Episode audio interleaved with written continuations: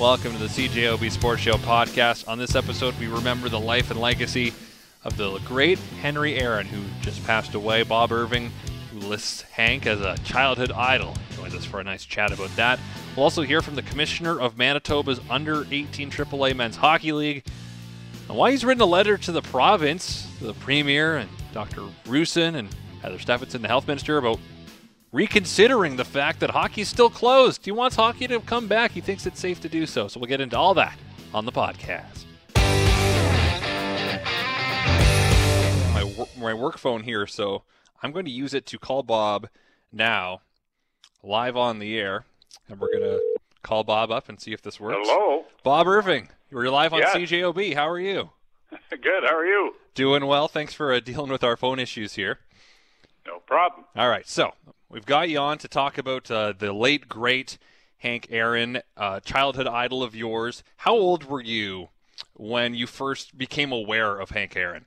Well, that's a very good question, Mr. Aumell. Um, I was thinking about uh, my childhood today when I became a sports fanatic, and I still can't recall what led me into that particular way of viewing the world, but something did. Uh, and it was probably, I don't know, it was 12 or 13 years old when I started collecting baseball cards and following baseball in particular. And remember now, we're talking about the early 60s, and uh, we didn't have the internet, we didn't have all the avenues to keep track of sports around the world that we have today. But I somehow heard about this guy named Hank Aaron, and I I love baseball, and I followed it as closely as I could through the radio, the one TV station that we had, the newspapers. There were magazines, all kinds of magazines printed in those days, where you could get stories about uh, sports stars. And uh, Roger Maris and Mickey Mantle of the Yankees were some of my earliest heroes. Uh, but I quickly discovered uh, Hank Aaron was one of the great players in the game of baseball, and I found his story to be particularly interesting because of the path he had to follow to get where he was. And you know, there's a lot of talk about that today with the passing of Hammer and Hank Aaron. So it would be sometime in the in the early to mid '60s when he was well on the way to becoming the the home run king that uh, many people still see him as. And he came up in a time when still black baseball players were a little more rare, and there was still a lot. Of, well, there still is a lot of racial tension in the United States, but his story was one that he was constantly overcoming these hurdles, and his chase to 715, he was the target of a ton of hate mail, death threats. It was, you know, a triumphant story it could have been, but really it was marred by, in his eyes, he talked about it a lot. He kept the letters that he received to remind him of what he had to go through.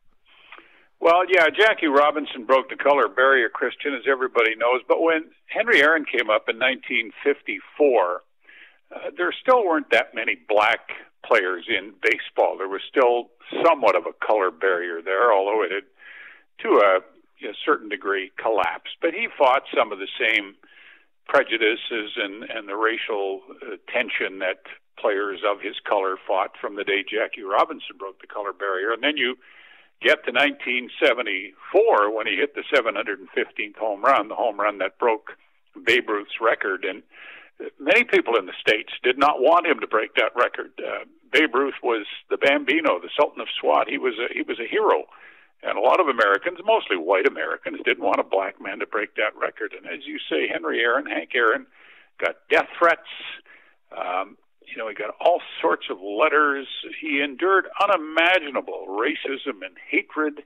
And, you know, he had every reason to be bitter and angry about all that, Christian, but he never was. And that's one of the things that I've admired about him all these years is that he handled all of this as well as anybody could. And imagine the stress uh, that he must have been under in those days uh, leading up to the fact that he was going to challenge this all-time record with death threats hovering over him, and he had to he had to sort of hide his family away because they were receiving death threats too. It's it's unimaginable what he had to go through, and yet he never once lashed out at all of that. He just held his head high.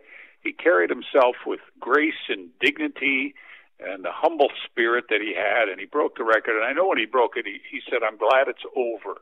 Uh, and there must have been the weight of the world lifted off his shoulder uh, the night he hit that home run off Al Downing. I'll tell you a funny little story about that. I had just started working at CJOB about a year and a half before that, and I was watching that game. I still remember this. I was watching it on television in my apartment, and when he hit the home run off Al Downing, I phoned CJOB. I phoned the newsroom, and I did a live report because uh, the fact that he was going to or could break that record was in North America. It was an unbelievably big story. People might say, "Wow, just baseball, right?" At that time, this was uh, a mountain that nobody ever thought could be climbed. And so it was a major story, both in news and sports. So I phoned in this report on the station. I hung up my phone, and my phone rang, and it's Don Whitman, the late Don Whitman. And he says, You know, you can't do that. You can't watch a thing on TV and then phone in and put it on the radio. You're in legal trouble.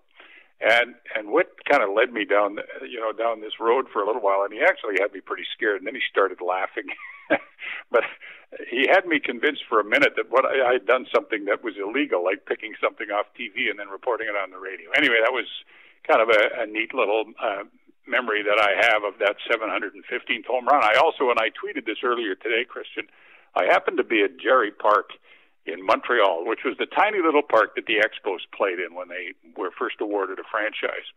And my wife and I had made a trip down east, and I went to a game between the Expos and the Atlanta Braves. And I was lucky enough to see Hank Aaron hit a home run, and I can't remember the exact number. I'll have to look into it. It was either 704, 705, 706, something like that.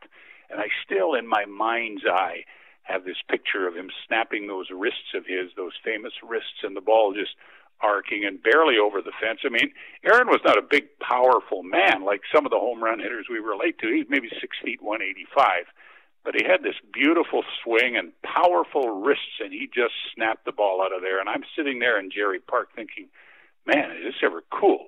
Watching Hank Aaron actually live in the stadium hit a home run. Well, it would have been close to his breaking the record already over 700. What was the energy difference in the ballpark because of his presence? Oh yeah, for sure. Now the crowd wasn't very big, as I recall. Uh, the Expos weren't drawing great back then, and Jarry Park was it was a tiny little park, and it wasn't it wasn't very sort of up to major league scale, shall we say? But yeah, he hit the home run. I remember he got a tremendous round of applause. Everybody knew that he was closing in on on a history that uh, nobody ever thought they would see. And so it was, a, again, a very neat moment. And he trotted around the bases very slowly in the same way he did, I think, on all 755 home runs that he eventually hit. And, you know, he's remembered as this home run champion, right, by most people. But he was one of the most consistent baseball players in history. He didn't just hit home runs. He had 15 seasons Christian of 30 or more homers. As a matter of fact, he hit 44 home runs four times, and he wore number 44, which I think is kind of cool. He had 15 seasons in which he scored more than 100 runs, and anybody who follows baseball knows those are marks that, you know, put you in the elite. Uh, he was a 305 career hitter. He he played 20 years in a row, 20 years in a row on the National League All Star team from 55 to 74. He hit 314 times. He was a terrific outfielder. He had pretty good speed. He stole bases. Uh, he was among the greatest of all time, remembered most for the home run conquest, but he was a consistent, all around great, great, great uh, baseball player who carried himself, as I said, with grace and dignity, and he exuded class every minute of his life. He was, in his own way, a civil rights icon because he helped opened doors for other black players with his just the way he carried himself. And so I look back on on him as one of the I guess one of the athletes that's had an impact on me just watching him carry out his life in such a dignified way. Uh, just two and a half weeks ago, he got the COVID vaccine and made a point of of doing it to show the black community that it's safe to do so, to encourage more people to get it. You mentioned the numbers 72 career home runs off Hall of Fame pitchers. He faced 21 of them. 722 total bases is the gap between him and Stan Musial, who's second all time in that category. It's an enormous number there. Uh, you're right about the home runs. And on that note, Bob, are you one of those that considers him still the true home run king, or is Barry Bonds okay in your eyes? No, Barry Bonds is not okay in my eyes. Uh, Henry Aaron's the home run champ. He always will be, in in my view. Uh, and everybody, I think, is familiar with the steroid controversy that surrounds Barry Bonds, who I and I don't won't argue for a minute. He was a great baseball player, had tremendous talent, but I don't believe he would have hit as many home runs as he did if not for the steroids. Henry Aaron, if you watched him throughout his career, and I've seen all kinds of pictures, his body never changed. I mean, he was six feet, 185 pounds from day one to to the 22nd season that he played. Uh, so all the home runs he hit, he did on sheer talent and without any artificial assistance. So I still see him as the home run king. I always will, and I know many people of my my ilk and even of yours, I think, who have looked into it, would probably feel the same way. I personally am okay with Barry Bonds getting into the Hall of Fame. I don't think there's any issue with that, but for sure, I think just by saying, would he just ask the question, would he have hit over 755 homers without the juice? And t- to be fair, it's never been proven that he took steroids. It's just widely suspected would he have broken that record? I think it's pretty safe to say no, he would not have. So, uh, in the end, Bob, really, if you're looking, it's hard to make a Mount Rushmore of, of baseball just because there's the two complete, you know, pitchers and and batters are just two completely different categories. But I mean, we'll leave it off on this. There's, it's safe to say Henry Aaron, his impact from start to finish, both in baseball and in society, being such a successful black player it's really near the top of the list, right? Oh yeah, everybody that I think follows the game and has followed closely would agree with that. And again, the one thing about him that stands out above all else, in addition to his brilliant athletic ability and all the things he accomplished, because he was a great athlete and great baseball player, is the kind of person he was, the kind of human being he was. You know, he said one thing that I, I thought was really interesting uh, when he was closing in on Babe Ruth's record, and there was getting he was getting a lot of pressure, and a lot of people didn't want him to break it. And he said, "You know what? I don't want people to forget Babe Ruth. I just want them to remember me." And I thought, you know, what a gracious thing that is to say too. And that to me, that's just exemplified Henry Aaron, great player, and to use a kind of a corny cliche, an even greater human being from all accounts. Well said, Bob. Appreciate your time tonight. Thanks for this, and uh, we'll talk football, I'm sure, sometime soon. I'd love to, Christian, anytime. All right, that is the one and only Bob Irving joining us on the late, great, legendary Hank Aaron, passing away in his sleep at the age of 86. So, new rules take effect tomorrow for many businesses in Manitoba, as well as slight tweaks for visitors to your household. Not that anyone's going to be visiting me in Sully, which is totally okay. Didn't get visitors before the pandemic. But anyway, there were some notable things missing from the latest round of restrictions, and they mostly had to do with physical activity. Gyms are still closed. I know a lot of people unhappy with that. And recreational sports are still shut down, which has prompted an open letter to the Premier, the Health Minister, and the Chief Public Health Officer from Levi Taylor, who is the Commissioner of the Manitoba AAA Under 18 Men's Hockey League. The letter reads as such Dear Mr. Pallister, Ms. Stefanson, and Dr. Roussin, the hockey community is concerned about the mental, physical, and social health of the citizens of this province. We are particularly concerned about the well being of children and youth in Manitoba. Physical activity and social interaction contribute to the health of individuals and are essential for healthy growth and development of children and youth. Physical activity helps prevent and reduce the effects of depression, stress, and anxiety. It increases energy levels, helps maintain a healthy body, and improves sleep quality. Social interaction contributes to the development of interpersonal skills, relationships, and emotional capacity.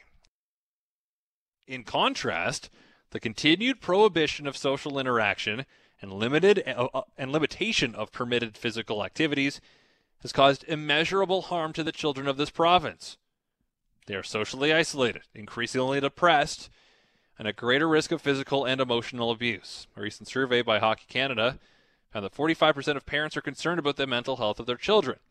Organized sport plays an important role in coordinating and facilitating physical activity and social interaction for children and youth. Since mid November, however, restrictions have been in place that prohibited organized sport.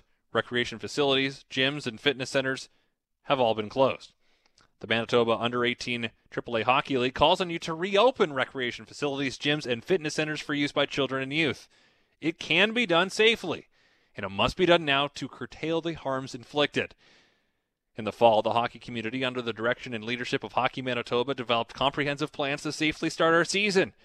Across the province, facilities, associations, leagues, and teams all implemented protocols to mitigate risk. We made use of Manitoba's COVID screening tool, compulsory for all participants before every on and off ice activity. Contact tracing was added. Mask use was mandatory. Arrival and departure time for participants and spectators was limited. Social distancing was enforced. Dressing rooms were sanitized frequently. Travel was reduced. Bus capacities were limited. Spectators were limited and then prohibited. Off ice warm ups were restricted. Handshakes were eliminated. From the top down, the hockey community worked together to provide a safe environment for our children to participate in physical activity, continue in their social development, and ensure their mental health needs were met. At the under 18 level, Sully, we did not have a single positive case.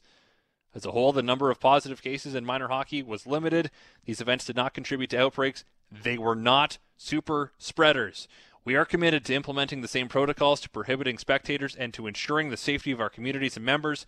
We're asking you to work with us to immediately reopen facilities for children and youth and to permit them to participate in organized sport. The mental and physical health of our children requires your immediate action. Sincerely, Manitoba Under 18 AAA Hockey League, Levi A. Taylor, Commissioner. And now, I take a breath, and we are joined by Levi on the CJOB Sports Show. Uh, Levi, why did you feel compelled to write this letter?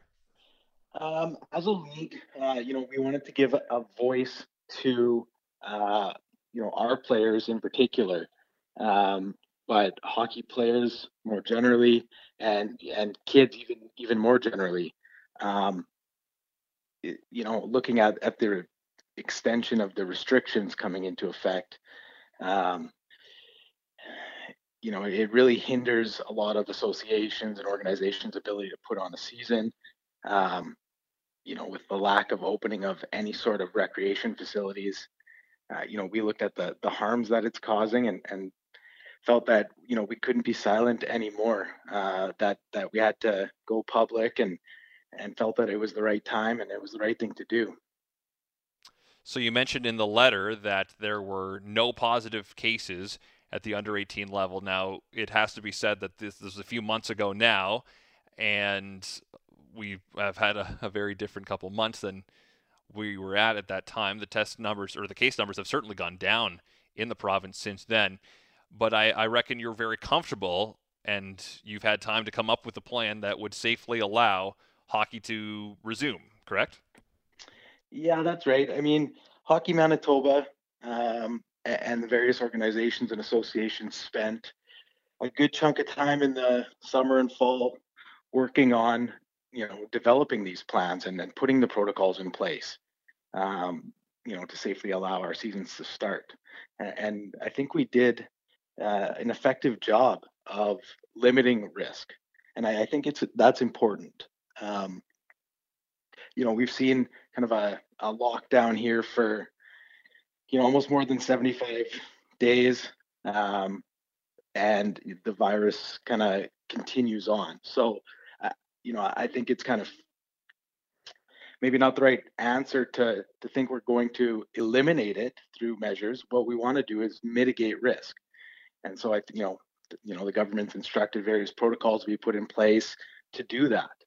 And you know, our league, the hockey community, has, you know, did that as well. You know, we we did what was asked of us, um, and and I think we did a good job in mitigating risk.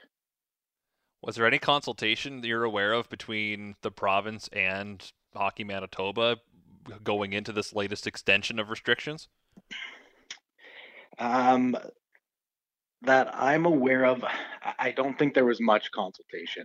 I think um, just based on my knowledge, and I, I don't have uh, extensive knowledge on it, but it, it didn't seem like the, the, hockey community at large was uh, consulted or um, you know, even Sport Manitoba, I, am not sure they were consulted to a great degree, um, although I can't say that for a fact. Okay. So let's say that in three weeks from now, when the latest extensions are up, they do give you the green light to resume activities in a safe and distanced manner. How long would it take to get ready to actually play again? And is there enough time before the hockey season traditionally ends to resume the season? Yeah, so our hockey season generally ends at the end of February. So if we're if we're gauging it by that, then no. But you know, we're committed to giving our players, you know, at the AAA level, an opportunity to continue in their development. Um, you know, when we're talking about our league specifically, these players are at a, a crossroads in their career, and they're going to be making the jump to junior to NCAA. Um, so it's important just to get reps in, to get games in, to continue in that that development.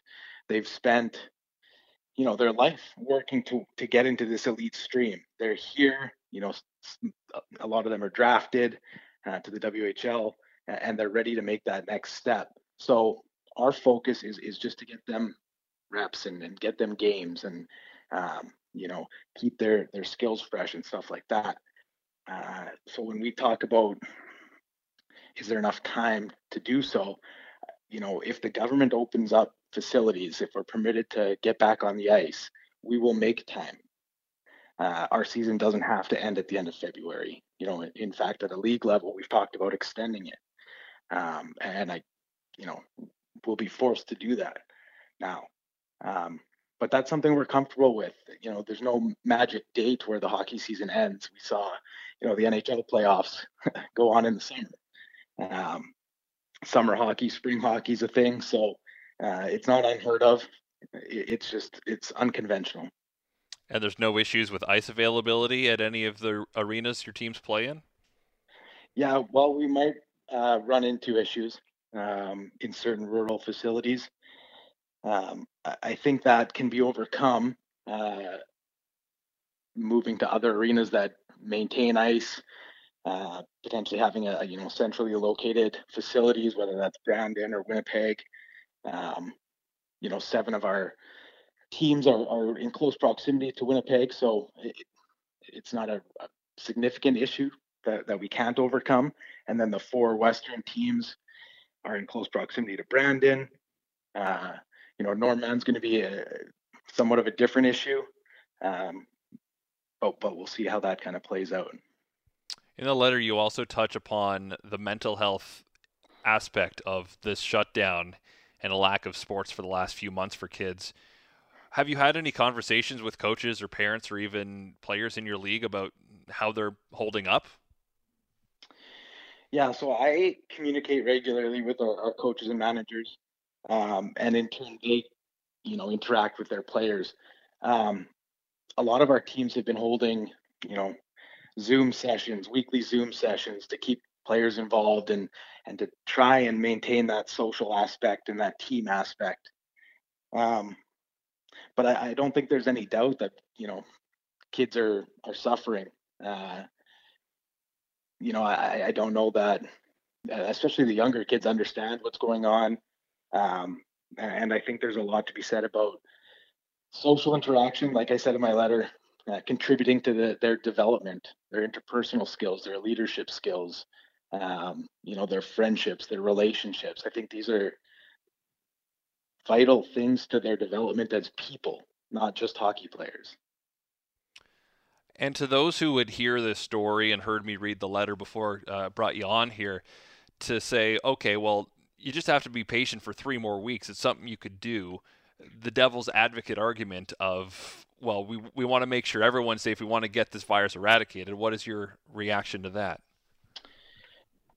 You know, those are are, are fair points. I think we've been patient, uh, and like I said, when we started the season, we followed the protocols. We implemented many measures to mitigate risk.